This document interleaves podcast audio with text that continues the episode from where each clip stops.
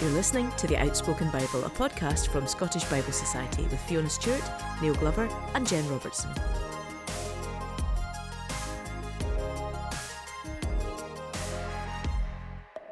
Welcome to season four, episode nine of The Outspoken Bible. I'm Fiona Stewart. I'm joined once again by Jen Robertson.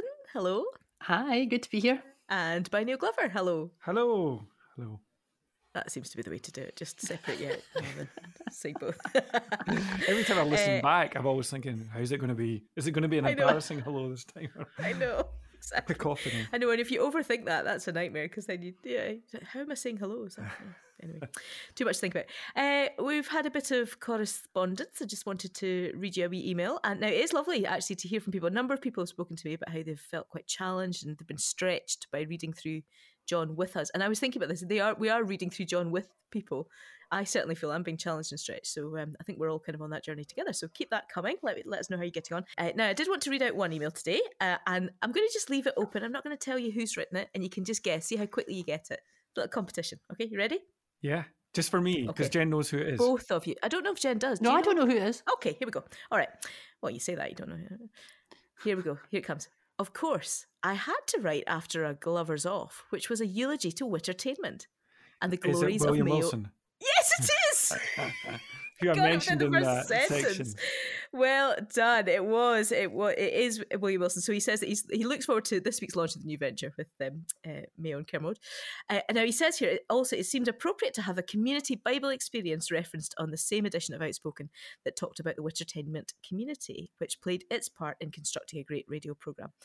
Uh, I've come more and more to value the experience of a community grappling together to understand what God is saying through Scripture. And that sense that this grappling is something that we are meant to do collectively Hmm. and not just individually. Your discussions on the podcast are a good model of this collective practice. I also found the discussion about communion and the real presence very stimulating, and the discussions Jen referred to with her friend about the role John 6 played in convincing him about a Roman Catholic view on this issue resonated as I've had those same discussions with the same person. Once again, thanks again for an excellent podcast. Keep up the good work. Best wishes, William. He's a he's an LTL, I think. You love William. Now, on that note, actually, yeah, thanks for that, William. That was great to hear from you. Yeah, so Jen, I think you had more to say about that same person. Or that same conversation, right? No, well, well, that person, I haven't seen him for, uh, well, I don't know, three or four years. I didn't see him during lockdown, and I I hadn't seen him a long time before that. And I went away from that pod- podcast saying that I would need to have a conversation with him about this stuff about bread and wine in John chapter six. And I was in Glasgow Central, and I went onto my platform to get my train home, and I saw somebody ahead of me walking, and I thought, oh, I know who that is. it was the friend.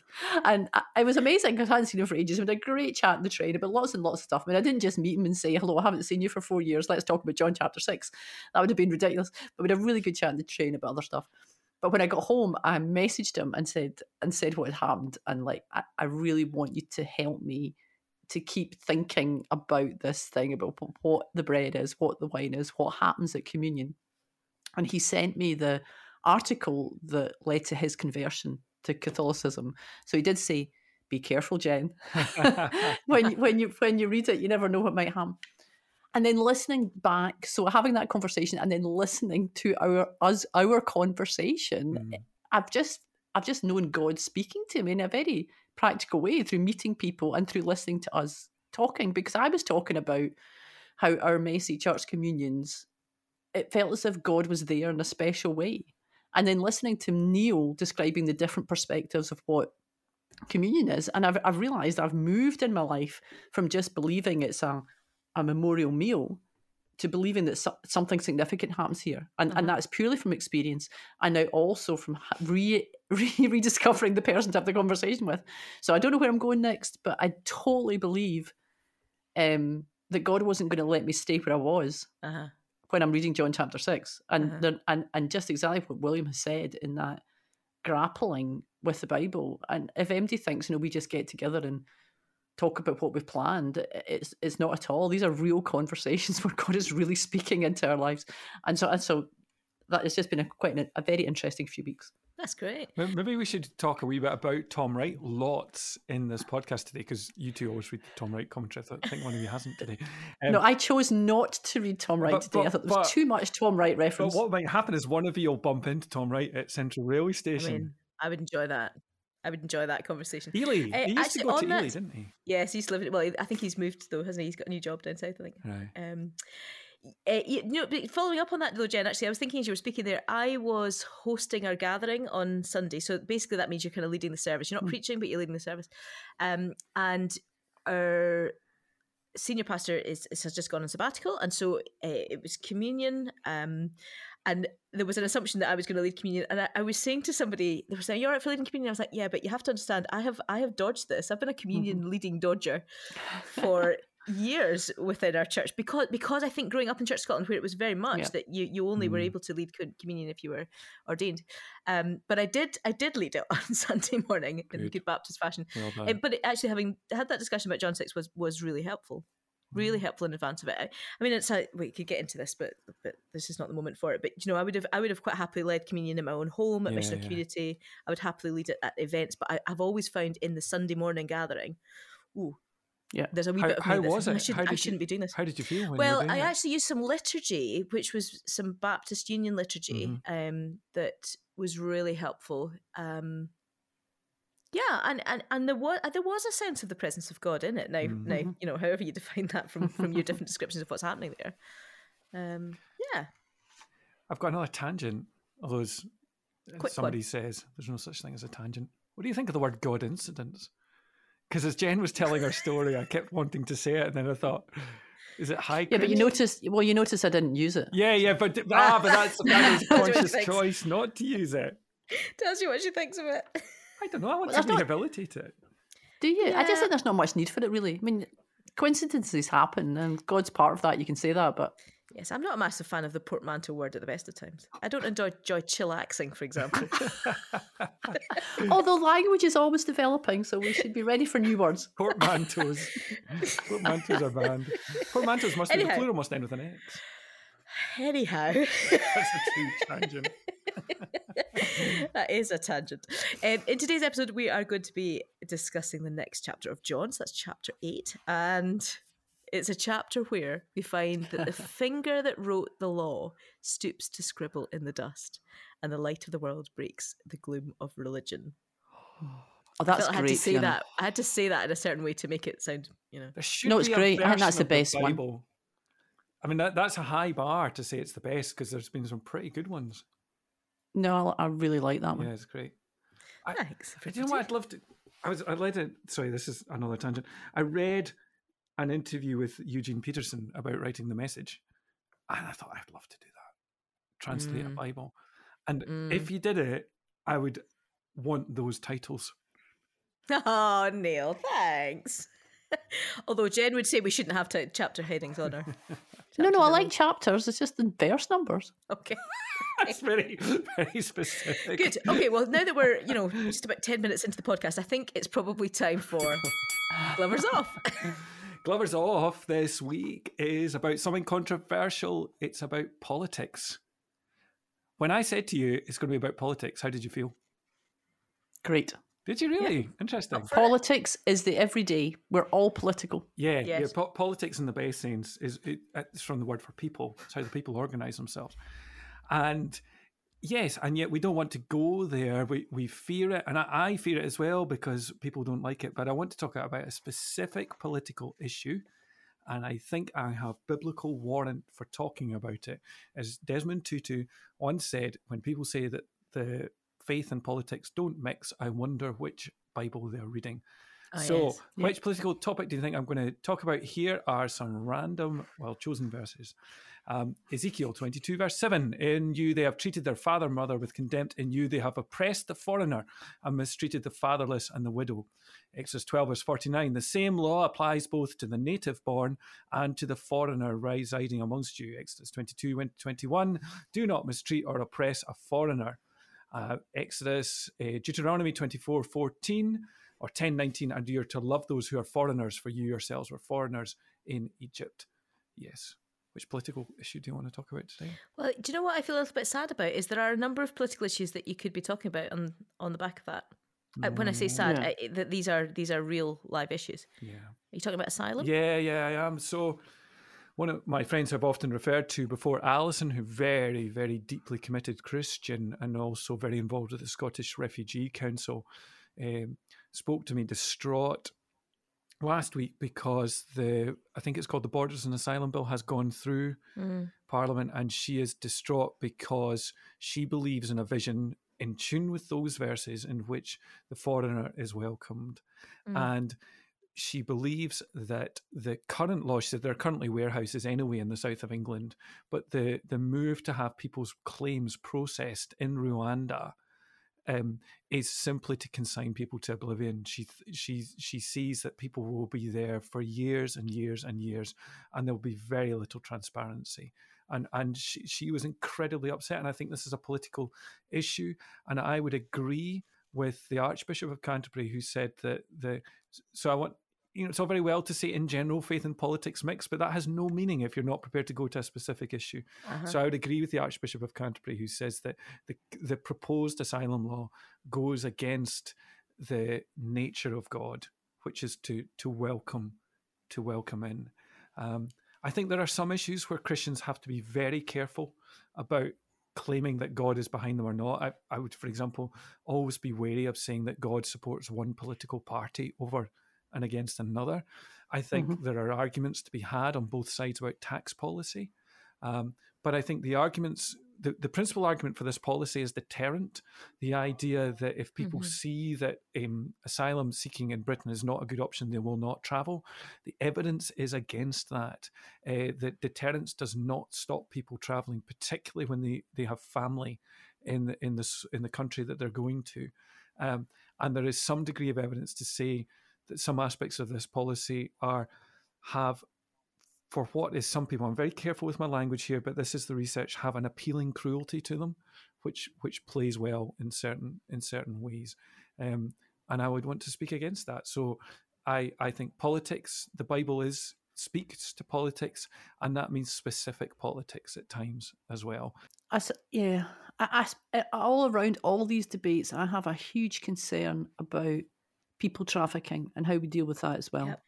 and and the people that are making money out of the trouble of people who need to find that refuge, and Yep. and I don't think that's talked about enough, and I would like a balanced conversation around that. That we actively as a nation need to stop people dying trying to get here, and we need to look at the people that are getting them into these ships Mhm. that are causing the death, as well as the bigger issues around that eh, that I think are focused on more.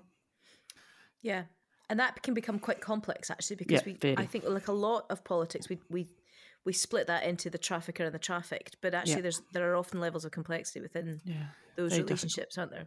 and Alison's response around that would be that the the, the response to trafficking is safe routes uh, Uh-huh. through. Yep. It, it's not. She she just says there there's been studies done, proper academic studies done on the deterrence effect, and she says it, it just doesn't Mhm. work Mhm. um, as a way of cutting down the traffic.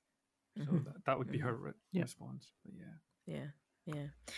Um, I, I've got a friend who's actually just finished um, working on the border of Poland and Ukraine. So, so he was in Ukraine. He's had to come out of Ukraine, and he's he's recently been doing a stint um, processing people and helping people um, coming through. And uh, one of the big things they're doing is is giving out a lot, a lot of information to people coming across about you know when you're in a situation of vulnerability. Uh, be aware of the stranger who offers. Yeah. offers help, and just be alert to the trafficking realities of that. Yeah. Um, right. Well, thank you, Neil. It would be worth pointing out to the listener that we are recording on the day of the council elections. Yeah, that was the other reason for for choosing that. casting your yeah. casting your votes And on that because it's all, it's all local. At least one member of our congregation, two, I think, who are standing as candidates. So yeah, really important. Same thing. party? I don't. Uh, no, need to tell me which no. party. Uh, know. and one of them is in a party that um, I have never voted for before, but I will vote for him because I have such respect for him. yeah. Yep. Good. Thank you very much. Uh, that's fantastic. Now we are looking at John chapter eight today. So if you're using a light and life gospel, that is on pages twenty six to twenty nine. Uh, of Light and Life Gospels. And of course, you can always get those from uh, Scottish Bible. Uh, you can order up packs of those uh, to follow along with us. Uh, right, here we are. We're in John 8. Now, we, we left it last time talking about that funny little hangover verse that said they, then they all went home, Mm. but Jesus went to the Mount of Olives. Um, and then there is this next section, which in some people's uh, copies of the Bible is italicized. There's some debate about whether it's really part of the original text. Shall we start with that? So there are two questions. One, is this an authentic part of the story of Jesus? And two, was this originally part of the gospel which was written by John, which we call John's gospel? And I would want to say the answer to the first question is a part of the story of Jesus. I think there's strong evidence to say that it is. And the second question, uh, is it part originally of John's gospel? I think there's strong evidence to say it's not. Uh, but I still believe it's part of the canon of Scripture. I believe that we have the Bible that God wants us to have. I believe that that miracle of of transmission. So there are John's Gospel was written in Greek, and there are no Greek manuscripts that contain this section of the the story of the woman caught in adultery uh, that predate the year 900. So there are loads of Greek manuscripts before that, and they either don't have it or they have it in another piece of John. Uh, but uh, it's mainly Latin manuscripts, which are translations, which have this. So uh, famously, St. Jerome included this in his Vulgate Latin Bible, which appeared just at the end of the 200s. So third century. I always get my centuries mixed up, but it's the third century, I think. Um, so there's there's strong evidence both in terms of text to say this wasn't part originally John, and and linguistically there are a couple of things. For example, the reference to the Mount of Olives that's never referred to anywhere else in John, but does appear in uh, Matthew, Mark, and Luke. The reference to the scribes never appears in John, but does appear in Luke. And the the word for daybreak is a word that Luke uses, but John never does. So the the potential is this looks like it might it could have come from Luke. Maybe there's some uh, texts which have it in Luke chapter 21. Uh, but there are very early sources uh, from, uh, there's one source which is second century, so that's the 100s, isn't it? Which refers to a story very like this in what's called the Gospel of the Hebrews. And there's another Syrian text which is very, very similar to this for 100 years after that. So it does seem to have a very um, old prominence. Also, I don't know how you feel about it, it it looks like Jesus. Do you not think? Yeah. The Jesus here? Um, mhm. I'm just I'm very grateful to Saint Jerome for putting it in Yeah. for various reasons Yeah. because it's a great story and I hope we're going to talk about it because Mm-hmm. I think it shows us so much about Jesus. Mhm. And um, also, it, it would have been quite hard, uh, John chapter 7 and chapter 8, if it wasn't a wee break. I know. It just, Yes, you'd have just true. did two big statements about water and light and then lots of difficult conversations. yeah. But then, but then, I th- and I think you'll come to this later on because Jen, you were talking in advance. There, there's also, it feels as though this story occupies a place of significance into in what Jesus is about to talk about as well. Yeah, well, and also because, yeah, the place it's happening in, it's the court of the women that this incredible light display happens uh, when all these lights are lit at this part of the Festival of Tabernacles. And I, and I wondered if this story about this woman who is saved by Jesus in many different ways, I don't mean Mm. just saved in a traditional Christian use of that word, but she is saved Mm-hmm. and uh, it's, it's because she's a woman that she's put in here because we're about to have this big explanation of Jesus being the light of the world in the court of the women. So there's quite a few things in there. Let's come Yeah. back to the court of the women later. Let's delve into this incident. Um, just I suppose to follow up on the translation issue, I, I have a, a kind of layperson's question about that. It- Whenever I see that kind of italicized print in my Bible, it makes me slightly doubt the the inclusion. Do, do you think that's? I mean, and I notice in the in the Light and Life Gospel we, that's not been done. So it's, Yeah. it's been left in the bulk of the text, the same as every other. Do you think there's an argument for taking out the italics? I mean, I understand that you you know if you've got a particular interest in the Greek and the translation and all of what you've just said, Neil, that's important. But Yeah, that's a it's really good argument for taking question. out the Does it kind of italics. ruin it for people? uh, well, it it makes me not take it as seriously somehow. But you've just given a very coherent argument, I think, Yeah. for why that should be included in the canon of Scripture. Yeah. So just let's just circumvent that. I don't know. I mean, I think, I think, I, I think like most of our Bibles are are full of well footnotes of some description. Now there's a there's a degree to which people yeah are prepared to do that. I think sometimes I'm trying to think of a good example of this. Um, the one that's springing to mind is uh, the bit where Jesus says, "The kingdom of God is within you." You can also interpret that as the kingdom of God is amongst you. So there's a slight difference there. I think it's important sometimes to reflect the fact that in English um, there can be one or two means of of translating it. Um, therefore, if you go down that route, you probably have to be pretty. I mean, this is such an this is up there with the ending of Mark's gospel as Yeah. being Mm-hmm. kind of up there. I don't know. Yeah, should you leave it That's out? okay. We can stop with we can stop with I don't know. That's okay. It's a life lesson for you. Eh, right, let's let's dig into the into the encounter then. So so there's Jesus. There's this woman. There's the Pharisees gathered round. it's it's it made me it makes me very angry this story Mhm. because I think there's something going on in the background. I- I, some of the stuff I was reading made me take go to the point was actually this had been all set up by the religious leaders because how was this woman caught in adultery? It is a private act generally; it's not going to be out in the street, and so it was a set, we know it's a setup from reading the text that, that they're wanting to bring this woman so they can ask a question and catch Jesus out again. And but did they actually set up the encounter between her and the man? Because of course the man, who's also involved in this adulterous uh, act, it isn't even mentioned. And and was he one of them? Did they send him in to do this? And then once he's in the act, they come in, they get the woman, and he's he's off. Doesn't matter. even what though he the did. law says you have to bring both of them. yeah, Yeah. Yeah. uh, so it's the, you dig down deep, and the treatment of this woman, she's just an object. Um, they don't actually really care. Do they actually really care about what's right and wrong and, and what, how she's living her life? They don't care about her. They ju- they're just using her to bring her to Jesus. but, but to get arguably, Jesus. they, no, I'm just slightly playing devil's advocate here, but they, they arguably do care about what's right and wrong, Mhm. don't they? Uh, To the Unless they exclusion set of it up. what's what, unless they set it up. Uh huh. Uh huh. Yeah, it's a it's a really um. So can I just go? I I agree with you, Jen. Sorry, just the whole thing about how they're treated. I think that verse making her stand before all of them. I find that such a violent Yeah. verse. It makes me think of how women who were alleged to have collaborated with the Germans were made to parade in front of folks at the end of the Second World War. It's that kind of utter Mhm. objectification.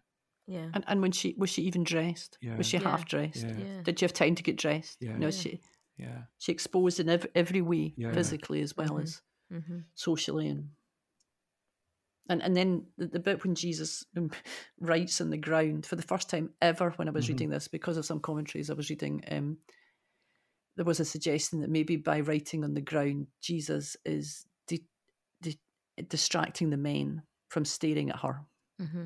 and looking at her so they're actually looking at him now and he's he's it's an act of compassion in the part of Jesus Mm-hmm. so that they look at him and they don't look at the woman in all her distress I think that's a really interesting uh, thing to think about, Jen. Um, and I think these some of these things are not mutually exclusive either. But one of the commentaries I was reading about was speculating what he might have been writing. Yeah. Might have been doodling, actually, wa- was one of the, the suggestions.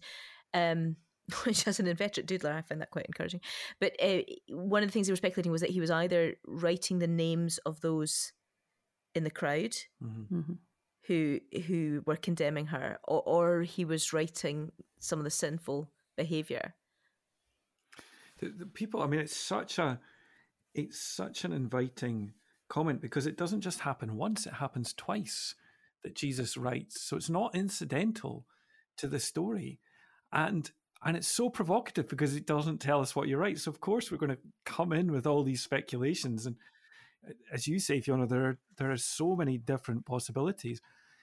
I i find the the interpretation that Jen gave more convincing because I think for the writer of the text, it is the fact that Jesus wrote something rather than the content of what he wrote that was important, and the fact that he wrote it in the dust.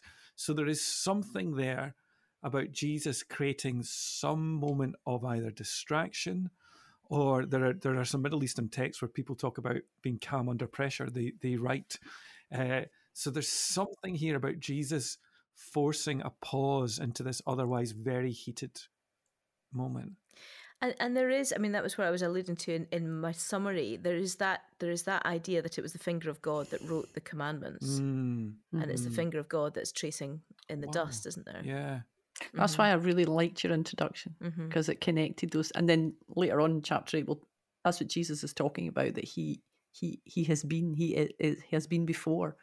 He was there when the commandments were written. And hmm I mean that that's that kind of stopped me in my tracks. I was speaking to somebody this week who was telling me she's been reading through Luke's gospel and she'd heard somebody talk about this, so she decided to do it every time she hits something that gives her pause to stop and think. She stops reading at that point and she ponders that for the day, and then the next day she'll pick up. So sometimes she'll only read a verse because it'll you know stop her in her tracks. But but that that really stopped me in my tracks around this. Is like wow, The writing bit. yeah, and, and that's exactly Yeah. the effect it had on the people.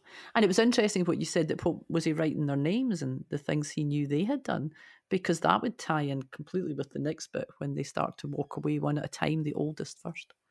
but like you say, Neil, it's not it's not what he writes; it's the fact Yeah. that he's writing. In yeah. and, and calls this moment to people to look at themselves. Oh. One of one of the speculations as to why this story was not included in some texts is that because people actually found it too difficult. The idea that the in the early church, where a discipline was so important, to have a story where Jesus apparently kind of lets this woman off. I mean, I don't think he does because he says go go and sin no more. But that was too problematic for people to deal with, and that was one of the reasons that it wasn't included. Interesting. So one by one they go, Hmm. and he's left. And, and so, so can we talk about his response to Herb? Hmm. So so again again this is something I was reading and it wasn't it wasn't Tom Wright I don't think this time. It was about um you know that argument that Jesus somehow is knocking the law aside but he's not. He's he's he's actually affirming the the holiness of the law but he's he's making it very personal in terms of judgment. Yeah. I, I think some of this has to reflect the fact that clearly the motives of the people who are who are dealing with this are very, very badly flawed. This this woman Uh-huh. is being and this pretense of holy righteousness is uh, is being put at the service of another agenda. Um, but people would go further and say that that what what this verse tells us is that the law stands, but not the punishment of the law. Uh, some people would even say, you know, but- but, you know, where, where do you then get with court systems and stuff like this? Is Jesus getting rid of sentencing and stuff like that? yeah yeah Th- That moment when it says only only Jesus was left Mm, with her, Uh-huh. and we know this is this is God, holy, perfect. He's going to go on and talk about that a bit, isn't he? That he is the one. Um, so all these men, for some reason, are reminded that they are not perfect and they have failed. And interestingly, it's the last, the oldest, the oldest goes first. The older that we are, do we know more aware of all the things that we've done? it's such an uh, interesting detail, isn't it? That the It- it really is. first. Why did they go first? Yeah. a lifetime of making mistakes. And then this beautiful moment, I just wrote beautiful beside, and Jesus is left with her and he says, Where, where have they all gone? Has no one condemned you? And she says, No one, sir. And and it's just, it's like we were talking before we came on to record, we were talking about the gospel and what that term means. But there's so much of the God loving as God forgiving as God restoring as in this this wee story uh-huh only the holy God um, is all she needs to be forgiven and to start again in a different path. I, I had an experience recently where I found myself singing choruses and I was aware of wrong in my own life. And yet, still knowing that that chorus included, that song included me because Mm. of the gospel. Mhm. And it's that moment you were just talking about there, Jen, where she suddenly realized no one condemns me. I think an authentic experience of the gospel, I think will always include that, wow, I'm not condemned feeling to it. A- a- and it is such a picture of grace isn't it this because because uh, actually the the one man left at the end is is the only one who does have the right to condemn because of his holiness And he's the one that's going to be condemned yeah in a few Yeah. more chapters yeah and die. I, I think a great exercise maybe to do is just just to pause on and maybe to imagine Jesus saying to us, Neither do I condemn you. You could even say your own name, couldn't you? There? Go your own way, Mhm. Neil, and sin no more. Mm-hmm. Mm-hmm. Yeah. Yeah. And so often, when we think, you know, they think of that phrase, "Go and leave your life of sin." And that's what. Just checking. Yeah. that's Leave your life of sin. Uh-huh. If that had, if that's all that had been said to her, Mm. without everything that had gone before, it could still feel condemnatory, Mm. um, judgmental. You need to change. You need to do something. You need to sort yourself out. It's all about you, but it, but it's not. It's a, it's about Jesus caring for her, protecting her, loving her, listening to her, and in that love, the grace appears, and she's able to go on into this new way of life. A- And it, it- I wrote down some wee phrases. I did. She was he. She was encouraged, not condemned. She was forgiven, not exposed. She was respected, not downtrodden, and she was protected, not abused. But often, when we look at other people's lives, we think you need to stop doing that and you need to change it. Mm. Mm. But that isn't what Jesus. He, he is saying you need to change, but it's in such a different context. It makes all the difference. Mm-hmm. Can- Can I just circle back to the process of law argument as well? Sorry to break the As a mood. 'cause former a lot Yeah, yeah, yeah, yeah. I know. Well, I did actually when you said that, Neil, about you know, is Jesus dealing with with law? There's not due process here Mm. Yeah. because actually they are not they are not following the, the process they ought to follow in terms of the law. So they ought to have had the male and the female there. They ought to. It, there's nothing that says about stoning. So you know they have made that decision to to, to go to that that brutal form of execution. Now, now, I'm not saying that you know that that wouldn't stand as a thing, but that it that that's what it speaks of to me. Do you think that therefore? That, that well, that makes me think about how people, how we as human beings, we we kind of we there's expediency sometimes in how we view justice, and it is it does make me think about the importance of due process, and it comes back to your discussion a Neil, about politics. I think due process and the rule of law; these things are really important. But do you think that's maybe why they walk away?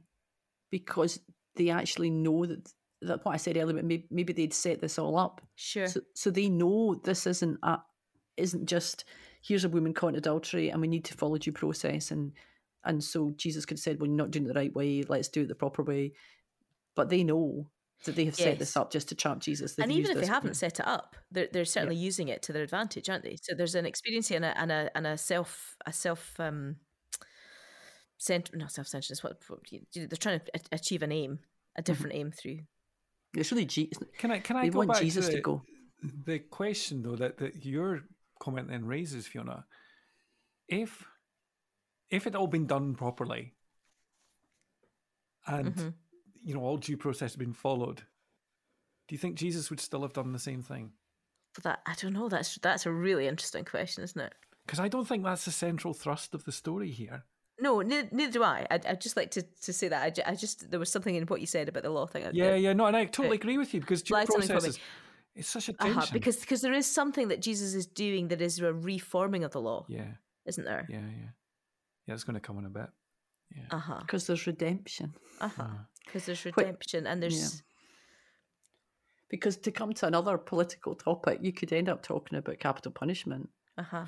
And yeah. I personally, I, I can't support capital punishment. And the bottom line for me is that there's always redemption. Uh-huh. yeah. I, I, I think, and I think a prison system that's working well offers that redemption and the restoration of people who have committed the worst crimes. Which, So, which yeah. then takes you also, interestingly, to the, the place of prison reform and the Yeah. importance of Christians being involved in prison reform, because actually often that's not the experience of people within Yeah, the prison system. So what Across are the we doing? What are we, world. Mm-hmm. what are we doing about that? And that type, Exactly. People have sometimes said that you can tell, you can judge a society. An interesting word, judge, given what we're Mm, according to how it treats its most vulnerable, and Yeah. people would normally name its prisoners. It's people who've come from foreign places and children. yeah. Mhm. Who? Somebody is it Mandela who said that? Somebody. Somebody. Hmm. There's a quote about that. and women, yeah. Yeah. perhaps. Yeah. Can, eh, talking of women, can we segue into the court of the women? Because Jen, you mentioned that at the beginning. Yeah, so we go we go from this interaction of Jesus with a woman, another one, another woman. There's been lots, hasn't there, uh, as we've gone through John, and then we move into Jesus being in this amazing moment in the festival when there's these apparently these candelabras, maybe that's not the right word, huge candles that are like 75 foot high, and there's four each four there's four pillars and each pillar has four bowls on it and uh, they all have candles in them so this not this lighting takes place What are the wicks these- again, Jen? oh they're made out of the priest's underwear Yes. recycled The recycled drawers wicks and girdles. so we have this fantastic visual thing i'd love to have seen it maybe you could somebody could paint a picture about that i wonder if there's any paintings of that and then apparently the, it's been written down that the, the light was so powerful it could be seen through the whole of the city. And at that moment, when these candles are, are lit to represent and to remember the the people being led out through the desert with the pillar, God is the pillar of Mm. fire. Jesus stands up and says, "I am the light of the world, Yeah. and if you come to me, you know I'll, you'll not walk in darkness." Um, and this takes place in the court of the women, and I wonder if there's a Mm. connection that the the the man who is God has spent time with a woman, uh, forgiving her, accepting her, pointing her on the right way to live, and then in that court of women, he speaks to everybody. You'll come to me, and you'll have this light and a life that's not not got any darkness in it. To borrow a word from earlier, it feels like more than a coincidence. yeah. and again, contextualized teaching, isn't it? Mhm. We've talked about that before. I think that's been one of my big revelations as we've read through John so far, actually, is tho- those I am statements that I've always kind of pulled out from the Hmm. text. And Yeah. Yeah. I think maybe when you've been in youth work, you've done a lot of, you know, teaching on those I am statements. It's Because nice, there's seven of them. It set lasts a week. I thought there were nine. Anyway, that's All uh, yeah. Maybe that's way in truth, way truth life. Does you that count as one or three? Maybe I know exactly. It's my kind of Trinitarian thing, but I think that's right. I, I've always kind of pulled them out separately, and, and actually, that's been a real revelation that that it's so contextualized, isn't it? Can I say a And bit now about... looking out for that, the same way as we're looking out for the prologue, it's great. Oh, yeah, it comes in with a light there. Can I say a wee bit about I am statements and Please do. Mm. so you know far this podcast changes you doesn't it i kind of you know i find myself quoting john all the time i had a big discussion with somebody this morning and they said I was having studied this chapter. and They said, "What are you on about?" And I said, "I've just been studying John loads." I think I've been said the two same. Well, I did. I said the same. We might come to it later. Uh, you were like, "Oh yeah, uh, that's yeah," because you're immersed in John. So I was talking to my spiritual director last week, and I'm allowed to say that because I'm the person who has the confidentiality on it. And uh, I was talking to him about the demand of Christ because of all these images of I am the I am the water, I am the bread, I am the the light, and each of them seems to come with a demand that we we we eat only of Christ alone, that we drink only of Christ alone, that we that Christ only is our light. And I used the word totalitarianism or totalitarian thing of Christ that he demands everything of us. Totalitarian meaning um, that which is total. And my director said, I really bumped, I really don't like that word because that that is a word that dictators use. And uh, I've been listening, I think you have as well, If Fiona, that listening to the Dictators podcast, where what uh, I think it's Jen. was it Jen I was listening Anyway, to? Sorry, Jen. I think it's Oh, Jen. man. Is that a surprise for you? No, not at all. Just mem- remembered it incorrectly. You definitely said something about it. Fiona. Oh, sorry. Right. No, I think I've listened to one episode on the back of Jen's recommendation. I, I, I would like anyway. That's it's, it's Anyway, the- for this Jane discussion. has. Let's cut back. Jane has been listening to the Dictators podcast, and what's interesting about totalitarian dictators is they grab, grab, grab, grab, grab. They just steal things off their people, and they become really rich, and everyone else becomes really poor. Jesus is completely the opposite of that. hmm that Yeah. that that light is total giving to us. It fits with the the the story of the woman. It's a giving of total grace. That water is an image of I will give you everything you need, or the bread I will give you everything you need. And my spiritual director went on to say that when the Jesuits have a retreat, which is a 30 day retreat, contemplation of your sin is part of that retreat. You think about it for 10 days, but only after you have spent 10 days thinking about the love of God. And your director won't let you go on to day 11 until they're content that you have properly engaged with the love of God. And I mm-hmm. love that idea that these images of abundance, of, of love, that is for God so loved the world that he gave his only son, that, that I think lie at the heart of all of these I am images. They're all images of gift, of, and that we are converted by receiving incredible generosity. And from his, as it says in the prologue, and from his fullness we have all received grace upon grace, Mm. gift upon gift. Which again are reflected in the story of the woman caught in adultery. It's only Mm. when she'd known the love of God Yeah, that then she the the sins are dealt with or forgiven. yeah, Mm-hmm. Grace upon grace. yeah, hadn't Yeah. thought about that connection with the prologue for her that story. Yeah. yeah. Yeah. And and I am Mm. The light of the world, obviously, but I am comes up later on as well.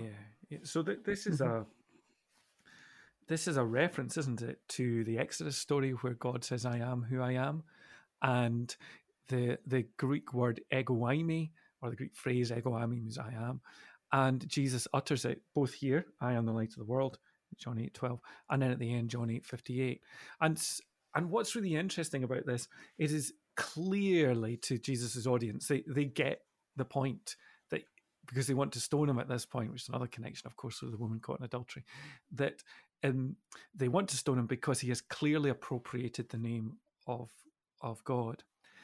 And for me, one of the interesting things about this is when we ask, why did Jesus die?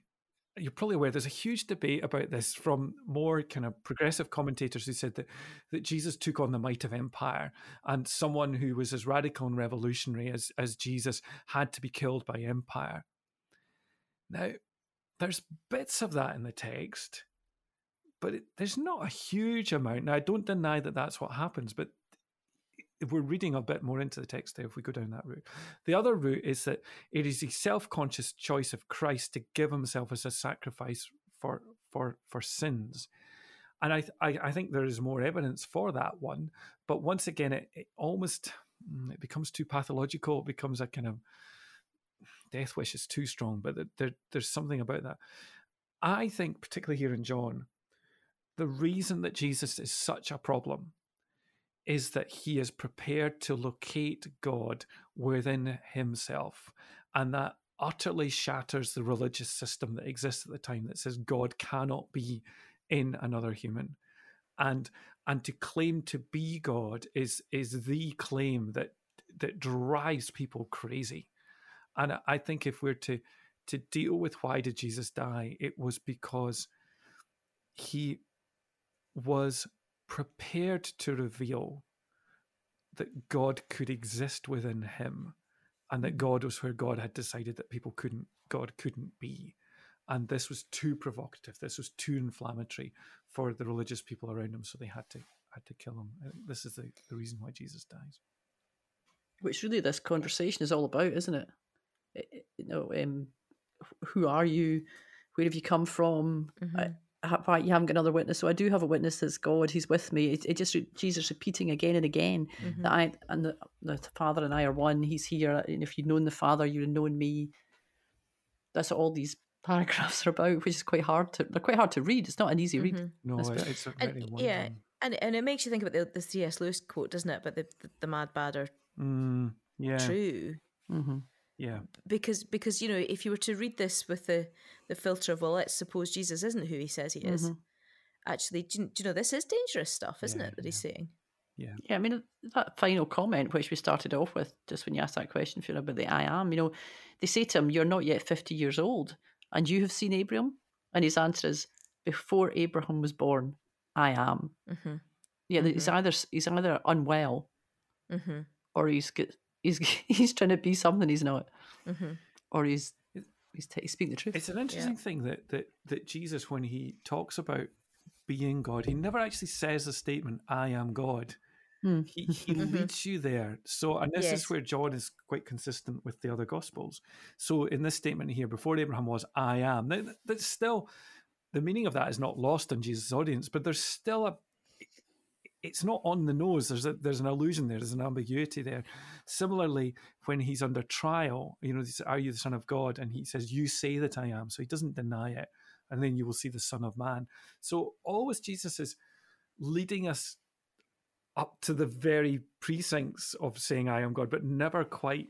Know, it almost wants us to do the rest, the final bit of the work of understanding that. Mhm. And the whole thing reads, it's like an argument that's going badly Mm. wrong, isn't it? I mean, there's, it, you, you could read it as them throwing more and more offensive statements at each other. You know, they're, the the leaders are saying, you know, that you're demon possessed, and then Jesus is saying, your your father is the devil. You're, you're not children of Abraham at all, and um, he says that you're, you know, if you, you, you they say we're not illegitimate children, you are. You know, it's it's a it's really quite troubled uh-huh. the discourse. Uh huh.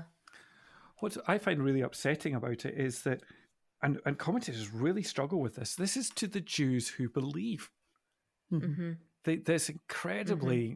harsh, as you say, your father is the devil, and mm-hmm. and people say there must be a bit where suddenly Jesus is just turning to the quotes ordinary Jews uh, as opposed to the ones that believe.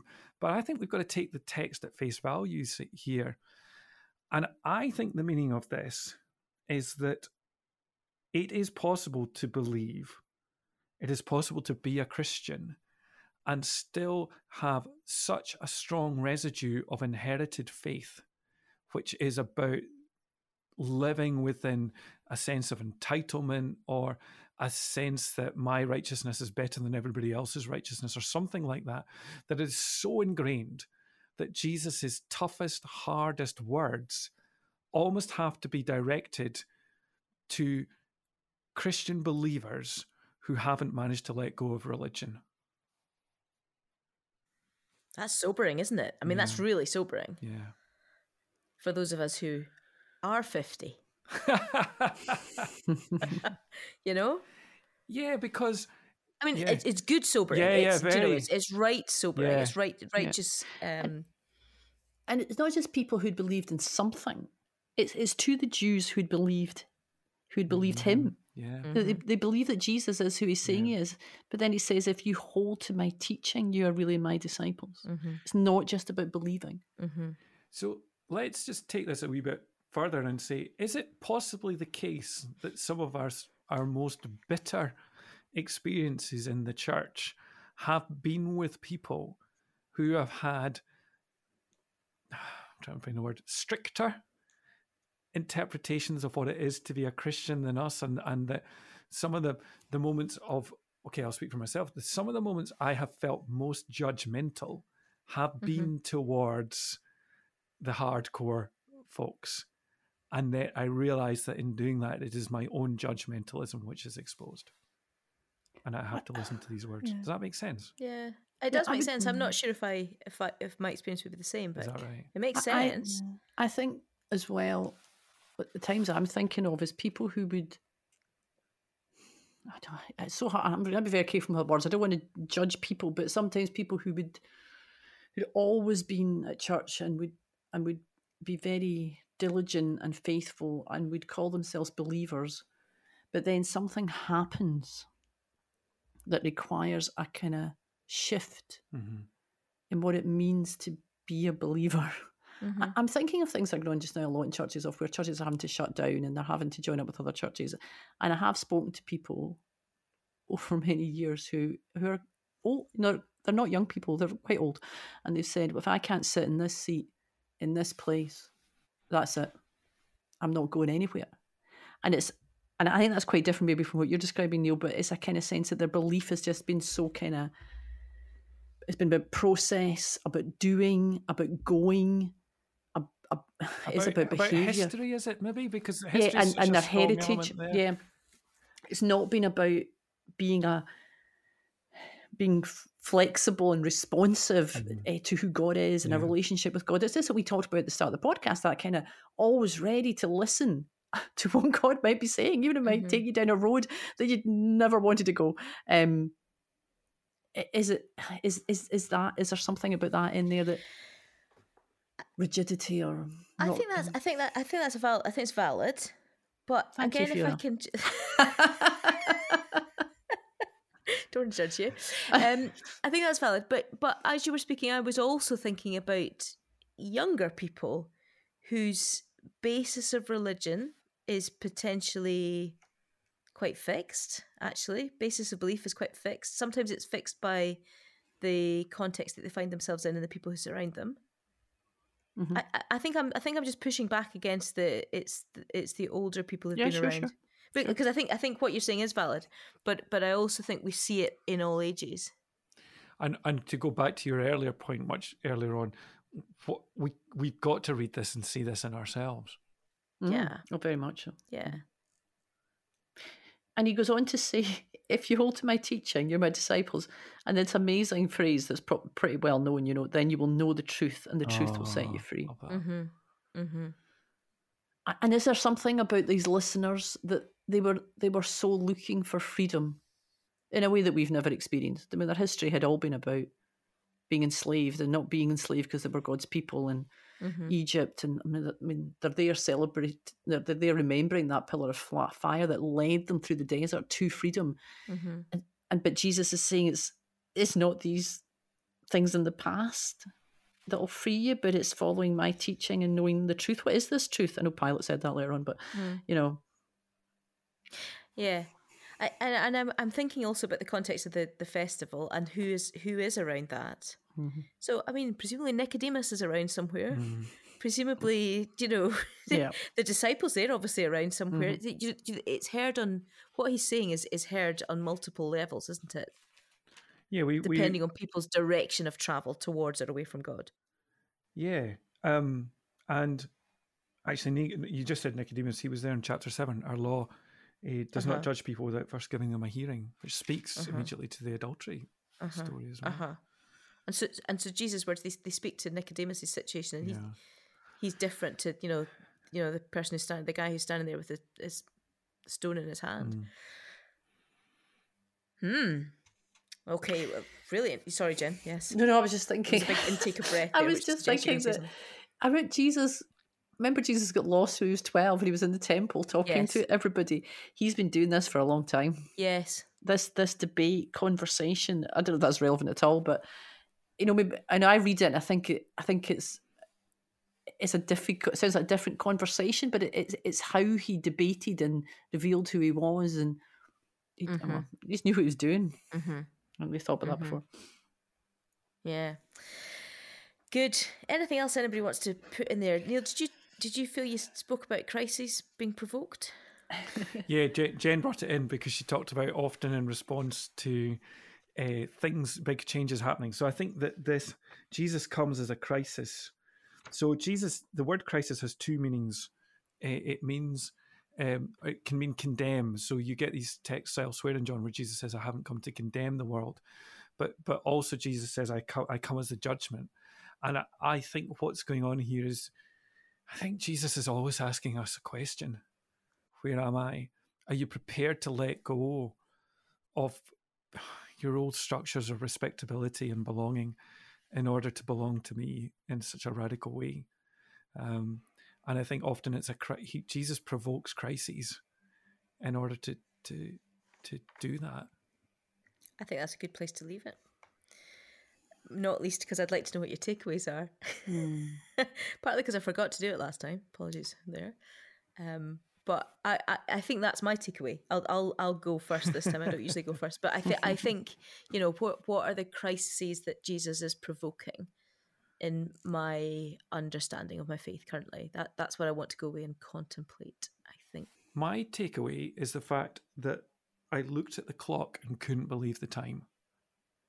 I just felt mm. totally immersed in this conversation. Mm-hmm. mm-hmm. in a way that John 8 does. So I think my takeaway is that John seems to work on a level which is not logic or not, I don't want to say he's illogical, but it, it's something about what's happened is that we've, we've, we've bathed, we've, we've been held in this, this story and it changes you. I think I said to you mm-hmm. earlier that I spoke to somebody recently about a situation I'm facing and I, I gave a whole kind of thing about this understanding of the gospel that Jesus provokes us into crisis to to to get him, and the person just said, "I don't really know what you're talking about," and it was because I've been reading Johnny. There's something about this just changes you. Uh-huh. Too scared to preach on it though, just because it's such a long passage.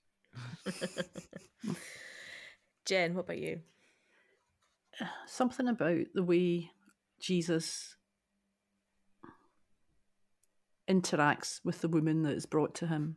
Mm-hmm. And I'm thinking about people that I might look at and judge things about them. Now, it might be that they actually not just judge things about them. It might actually be they're living their, li- their lives in a way that is not what Jesus would want for them. But in that situation, how would Jesus have me react to them? And I'm not, I'm not Jesus, right? But you know, in the way that he did with that woman and uh, the total respect and love and care he had for her. And, and I pray that for I would want that for myself also. I'm not just this is not just me looking at other people, but when people look at me and they might think, oh, Jen should be maybe I could help Jen be walk closer to Jesus and some things. I'd want that kind of reaction. So thinking about what that really means and how I engage with people. Good. Well, thank you very much. Uh, I might come back and ask you how you got on with that next time we. That's maybe a lifetime, but then you never know the way things have gone the last few weeks. Yeah.